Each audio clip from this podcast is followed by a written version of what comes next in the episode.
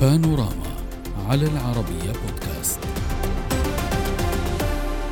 عودة سوريا إلى محيطها العربي كان العنوان الأبرز لزيارة وزير الخارجية السوري فيصل المقداد إلى العاصمة السعودية الرياض. عودة يستوجب تحقيقها إيجاد حلول لملفات كثيرة عالقة.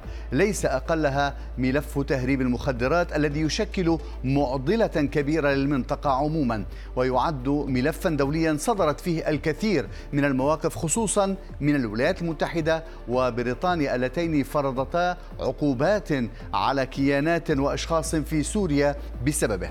الزيارة التي جاءت بدعوة من الأمير فيصل بن فرحان وزير الخارجية السعودي أفضت عن بيان مشترك تضمن الاتفاق على أهمية حل الصعوبات الإنسانية وتوفير البيئة المناسبة لوصول المساعدات لجميع المناطق في سوريا وهو الأمر الذي كانت دمشق ترفضه سابقا خاصة أيام الزلزال الذي ضرب جنوب تركيا وشمال غرب سوريا. تهيئة الظروف اللازمة لعودة اللاجئين والنازحين السوريين إلى مناطقهم وإنهاء معاناتهم وتمكينهم من العودة بأمان إلى وطنهم.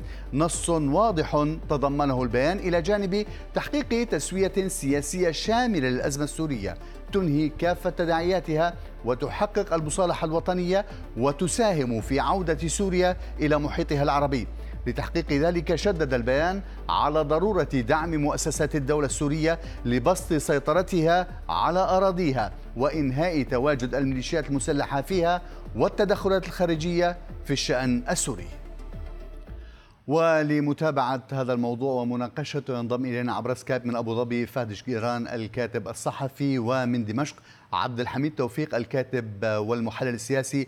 أهلا بكما ضيفي العزيزين واسمح لي أن أبدأ مع آه، الأستاذ فهد شقيران من أبو ظبي. أستاذ فهد آه، هل تعتقدون بأن الظروف باتت مواتية الآن لعودة سوريا إلى محيطها العربي؟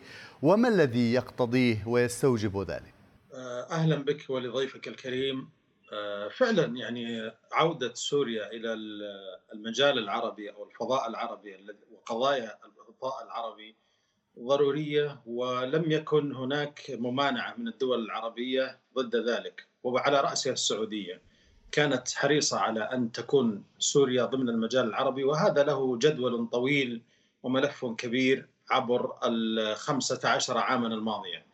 حاولت السعودية أن تضم آه، النظام السوري إلى آه، الفضاء العربي وإلى آه، القضايا التي تهم السوريين. واليوم هناك بادرة حسن نوايا بين مجموعة من الأطراف في المنطقة وهذا أيضا يصب في مصلحة الاقتصاد الذي هو عصب حيوية الشعوب التي تمر الآن بأزمات كارثية واقتصادية وبخاصة تلك التي ليست لديها إمكانيات أو مقومات أو التي تعرضت لصعوبات ونزاعات أو لزلازل وحروب أهلية مدمرة. أتذكر في بداية الأزمة السورية كنت أتحدث مع الصديق والأستاذ أدونيس وقلت له في تلك الأيام كيف تجري الأمور؟ فقال أن هناك ما يسمى بالدولة، الدولة أساسية لضبط المجتمع وهذا ما تؤمن به الدول المعتدلة في المنطقة. ثمة تفريق بين النظام وبين الدولة. م. النظام قد يرتكب أخطاء قد يرتكب أمور محددة أو معينة وإنما لابد من الرهان على بقاء الدولة. واليوم عنوان الشرق الأوسط كان عنوانا جميلا وهو مقتبس من البيان المشترك بين السعودية وسوريا الذي هو يؤكد على بسط سيطرة الدولة. ثمة أساس تقوم عليه الرؤى الخليجية أن الدولة هي التي آه، ممكن أن تساعد في آه، ضبط الأمن. ونحن بالسعودية لدينا حدود مع العراق ألف كيلومتر ومع اليمن ألف كيلومتر. دولتين آه، فاشلتين في فترة طويلة من الأمد تمكن من حدودهما الإرهابيون واستطاعوا أن يدخلوا إلى مواطن محددة وأن يؤسسوا تنظيمات إرهابية. وأن يهربوا المخدرات وأن يهربوا الأسلحة وأن يؤسسوا مجموعة من ربما سنناقش يعني موضوع المخدرات نعم. كان آه، من لا لا البيان بس السعودي السوري إنه نعم سنناقشه بمزيد من التفصيل. نعم. آه، آه، لكن دعنا نجيب على السؤال نعم. بشكل عام ثم ندخل إلى هذه التفاصيل. نعم. أنا تسأل أنا أقول لك أنه أنا رأيي الشخصي الشخصي وليس لا لا أمثل اي إلا رأيي الشخصي. أن آه، الدولة هي البديل عن الإرهاب. لدينا خيارين الآن في العالم إما الدولة أو الإرهاب. وهذا ما أكدت عليه آه، التسويات التي أسستها السعودية سواء في التقارب مع تركيا أو أو اتفاق بكين طهران الرياض أو لقاء المقداد والأمير آه، فيصل بن فرحان. كل هذا يؤكد على أن الدولة هي الأساس التي الذي تراهن عليه المملكة العربية السعودية لأن لديها رؤية تنموية طموحة يقودها الأمير آه، الفذ محمد بن سلمان. ولا يمكن مثل ما قال الفيلسوف الاقتصادي العظيم آدم سميث أن الاقتصاد هو الذي يقود السياسات وليس العكس. من دون تنمية آه، آه، وتأسيس اقتصادي وشراكة اقتصادية بين الدول لا يمكن أن يكون هناك تعاطي سياسي. وهذا ما أكدته حتى تصريحات ترامب البارحة مع فوكس نيوز. قال مأكد على هذا الموضوع لأنه رجل اعمال ويفهم كيف تسير أمور الدول أن الاقتصاد أساسي وحيوي ومهم جيد. وصلت فكرة. دعنا ننطلق من هذه النقطة آه، لنفتح الحوار مع الأستاذ عبد الحميد توفيق من دمشق. أستاذ عبد الحميد سمعت ما قاله الأستاذ فهد. آه، هل تتفق مع آه، هذا الطرح؟ وبرأيك هل أدركت دمشق الآن بأنه مصلحتها بكل الجوانب سواء السياسية الاقتصادية تفرض عليها العودة إلى محيطها العربي من جديد وأبرز التحديات التي قد تواجهها لتحقيق هذه العودة. أعتقد بأن هذه المسألة مدركة مسبقا ولكن كانت الظروف هي التي تحول بين إمكانية التواصل بين الجانب العربي أو في معظمه مع دمشق وبين دمشق أيضا ومع الجانب العربي، لا شك أن احتياجات سوريا اليوم لا تتوقف فقط على البعد الاقتصادي إنه عنصر أساسي لإعادة الإعمار، لإعادة عجلة الحياة الاقتصادية للبلد، لإعادة الدورة الاقتصادية. بعد أن تضررت كثيرا البنى الاقتصادية والمؤسسات الاقتصادية وكذلك الأداء الاقتصادي وانعكس بشكل مباشر على مؤسسات الدولة وبناها وعلى الحالة المعيشية للناس وعلى القوة الشرائية للليره السورية، لكن أعتقد بأن البعد السياسي أيضا له شقان، الشق الأول أن الحاضنة العربية لسوريا لا يمكن التفريط بها ولا يمكن أيضا للعرب أن يتركوا سوريا آه، نهبا لمشاريع خارجية آه، وإقليمية أو غير إقليمية، والبعد الآخر في هذا الأمر أن الجانب الأمني الذي يمكن أن تحظى به سوريا سينعكس في حالته الإيجابية على مجمل المنطقة العربية سواء المحيط الجغرافي المباشر أو على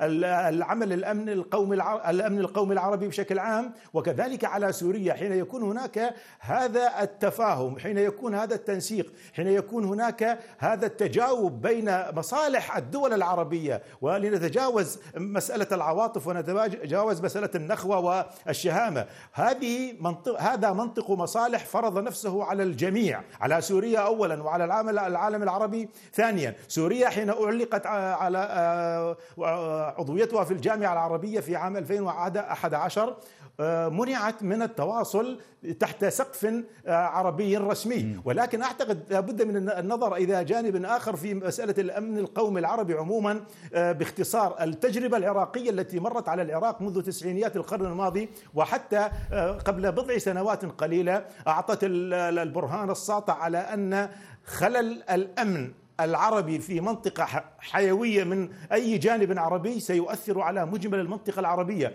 في تلك المرحلة في العقود الثلاثة الماضية بات العراق نهبا لمشاريع آه، مختلفة سواء إقليمية أو داخلية ليست وطنية. بالتالي أعتقد بأن اليوم الحراك الذي تتوجه به يتوجه العرب باتجاه دمشق به هو أيضا حراك لا يمكن أن يتم إلا إذا كان هناك تجاوب من قبل الجانب السوري وتفاعل. وقد بدا واضحا خلال المواقف التي ظهرت ظهرت في الآونة الأخيرة من المسؤولين السوريين والجانب السوري على أنهم يرحبون بمثل هذه التوجهات بهذه الخطوات وربما كانت المسألة الدبلوماسية التي حثت خطاها بعد الزلزال باتجاه دمشق قد حركت كثيرا من الجمود في الساحة العربية. جاءت الخطوة السعودية في الحقيقة لتتوج هذه الخطوات وبالتالي التحديات التي تسأل حضرتك عنها أعتقد نعم. ما بين سوريا طيب. والجانب العربي ربما تتعلق طيب دعنا دعنا ندخل في في سوريا في حاليا آه، في أبرز ما جاء في البيان السعودي السوري في اعقاب زيارة وزير الخارجية السوري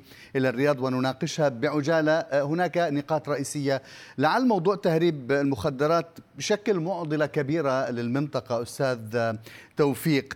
وأصبح ملف دولي يعني وهناك يعني عقوبات فرضت على كيانات داخل سوريا بسبب تصنيع وتهريب المخدرات. باعتقادك هل تستطيع السلطات السورية وقف تصنيع وتهريب المخدرات؟ أعتقد بأن هذا الملف أيضا هو حين يرد في البيان الختامي فهذا يعني أنه تم طرحه وتم تداوله وربما أيضا آه، كان هناك من قبل الطرف السوري ومن قبل الطرف السعودي وكافة العرب الذين تحدثوا بهذا الأمر الاستعداد للعمل سوية في طي صفحة هذا الملف وهذا الموضوع الذي بدا شائكا وبدا يتوسع. وأيضا فعلا هو أتى بكثير من العقوبات التي لا تنقص سوريا أساسا ولا تنقص الشعب السوري في إطار مكافحة هذا الموضوع. لا بد أيضا من الحديث عن أن مثل هذا الموضوع الذي يشكل هاجسا وقلقا للدول العربية في هذا الإطار لا بد أيضا من وضع حد له وتطبيقه إذا كان الأمر يتعلق بإمكانيات وقدرات الجانب السوري فأعتقد بأن الدولة السورية في الأراضي التي تسيطر عليها لن تجد آه، أي بدا من العمل في هذا الإطار وكبح جماح هذه العمليات. طب لكن السؤال أنه من المسؤول عن تصنيع وتهريب المخدرات؟ سيد عبد الحميد. نعلم بأن سوريا يعني آه، تسيطر آه، على حدودها خصوصا آه، المتاخمة لهذه الدول العربية. لا نعم أنا لا أقول ذلك أقول نعم سوريا تسيطر أقول بأن الدولة السورية في الأراضي التي تسيطر عليها لابد أن تقول أن يكون لديها كثير من الإجراءات والعمليات الرسمية بالتشارك مع الدول الأخرى لأن المسألة هي لا تت... لا ليس لا تقف عند جانب معين طيب. هناك آه، تجار محترفون هناك أيضا آه، طيب. مافيات هناك دعنا نتحول بالسؤال هذا الأمر إلى السيد فهد شقيران باعتقادك إنه هذا الملف آه، الذي يعني يمثل هاجس كما تحدث الأستاذ عبد الحميد. آه، هل يمكن حله؟ هل ستقوم سوريا بالتعامل معه بحزم لأن هذه المشكلة تفاقمت مؤخرا بشكل كبير؟ بالتأكيد يعني تجارة المخدرات في سوريا أو عبر لبنان أو عبر اليمن أو عبر الحدود المختلفة الموجودة لكن في سوريا كانت أضخم تجارة مخدرات عرف عرفناها في العصر الحديث. وهذا جزء أساسي من الاجتماع الذي حصل بين الطرفين. لابد من وضع حد لمثل هذا الموضوع المقلق لدول الخليج والتهريب ممنهج ومنظم ومؤسس. والدولة السورية تعلم أن هذا الموضوع لا بد من حله بشكل جذري. ولكن مثله الاتفاق بين أي بلدين في أوائل الأيام لا بد أن يكون هناك اختبار حسن نوايا أن يكون هناك نوع من جس النبض أن يكون هناك نوع من أن تمشي خطوة ثم يمشي خطوتين ثم وهو يمشي خطوتين وأنت تمشي خطوة وهكذا. فتتصلون إلى فيصل الإنسان فتصل الدول إلى نقاط محددة يمكن البناء عليها. وهذا ما تسعى إليه السعودية مع مختلف الأطراف التي آه، آه، اختلفت معها في فترات محددة من آه، خلال السنوات الماضية. الآن نحن نعيش مرحلة ما بعد الربيع العربي، السعودية الآن تمشط المنطقة ل زرع الطمأنينة لوضع الاقتصاد العربي بشكل جيد. وقالها الأمير محمد بن سلمان أن هناك رؤية أن هناك رؤية موجودة في السعودية ومن يريد أن ينضم إليها ينضم. الآن الاقتصاد الإيراني في حيرة الاقتصاد السوري لبنان وضعه سيء للغاية في غاية في غاية الانحطاط وعلى مشارف انهيار الدولة والدول العربية وعلى راسها دول الخليج لا تريد للبنان الانهيار. كذلك لا تريد لسوريا أن تنهار الدولة لأسباب بسيطة. أن أي انهيار للدولة آه، آه، يحتاج إلى 20 سنة أو 30 سنة من الأزمات الاقتصادية والأزمات المالية والأزمات الاجتماعية والثقافية. وهذا يؤثر على جميع دول المنطقة. فما بالك إذا كانت دولة قريبة من المملكة العربية السعودية مثل آه، مثل سوريا؟ هناك أولويات تقوم بها السعودية مثلا نعم. حينما تحدثنا مثلا حينما تحدثنا عن المخدرات فإن هذا الاتفاق يعني أيضا أن له مصالح داخلية للسعودية لا السعودية لا تريد أن تخدم أنظمة محددة أو أسماء معينة وإنما تريد ضبط المنطقة بما بما ينعكس على المجتمع السعودي بداخله ايجابيا م. نتحدث عن المخدرات. نتحدث عن جيد. يعني وصلت فكرة. أنا أعطيتك مزيد نعم. من الوقت لفهم هذه النقطة لكن دعنا نناقش عدد آخر من النقاط التي وردت في البيان وأتحول إلى الأستاذ عبد الحميد. أستاذ عبد الحميد يعني موضوع نشاط الميليشيات على الأراضي السورية. أيضا هذا تحد كبير. هل ستتمكن دمشق من التعامل مع هذا الموضوع؟ وهل سيشمل كافة الميليشيات الموجودة على الأراضي السورية؟ في الحقيقة هذا أي ملف معقد ومتشعب. لماذا؟ لأن اليوم على الأرض السورية هناك جيوش متعددة. جيوش آه، آه، وافقت الدولة السورية على الاتيان بها روسيا والوجود الإيراني وجيوش لم آه، ترغب ولم توافق الدولة السورية على الاتيان بها وهي القوات الأمريكية التي ترعى إذا سمحت عندما تتحدث عندما نتحدث عن البيان هو يقول ميليشيات باعتقادك أن الوجود الإيراني في سوريا هو وجود على هيئة جيش أم ميليشيات؟ له أشكال مختلفة. الوجود الإيراني ليس آه، مخفيا وهو تحت ضوء الشمس بكل آه، آه، تصنيفاته وبكل شخوصه سواء في ميليشيات وهناك هناك خبراء عسكريين وخبراء أمنيين وكذلك اقتصاد وكل شيء كل كل موجود تحت هذا الإطار الذي هو العلاقات المشتركة. والبيان تحدث ليس عن ميليشيات فقط البيان تحدث عن بسط سيطرة الدولة السورية على كامل الأراضي ومكافحة المنظمات الإرهابية. وبالتالي أعتقد بأنه وسع الدائرة الدائرة حتى لا يدخل في آه، آه، حيز ضيق ويرى من رؤية أحادية. اليوم الوجود التركي على سبيل المثال في الشمال السوري كذلك الوجود آه، تنظيم القاعدة جبهة النصرة في جزء كبير من إدلب.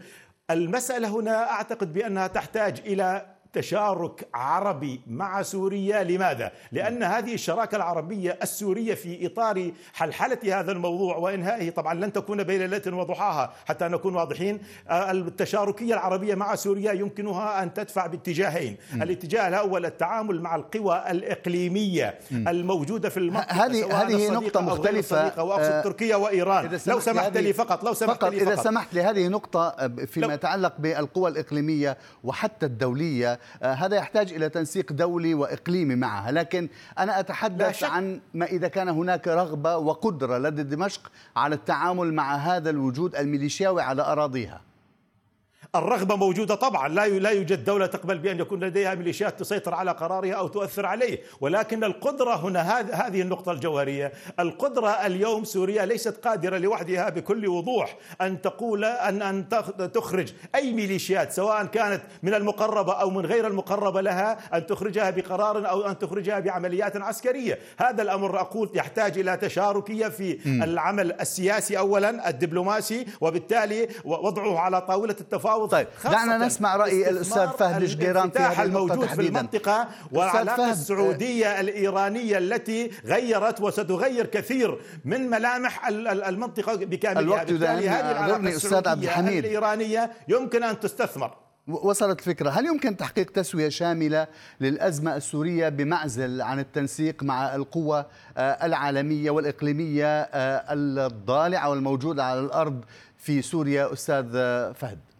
الكثير يعتقد أن أي اتفاق بين دولتين أنه سيتم بين عشية وضحاها، ثمة أمور مركبة وملفات معقدة وتسويات آه، تحتاج إلى المزيد من التفاهم، نحن نتحدث عن اتصالات حدثت ما بين آه، آه، المملكة العربية السعودية والمبعوث الأممي في سوريا وبين الصين وبين روسيا، يعني الأمور كلها تحتاج إلى وقت حتى تتبلور، وإنما يجب أن يكون هناك حسن نوايا بين كافة الأطراف سواء من تركيا أو من آه، إيران على أن تبسط الدولة السورية سيادتها.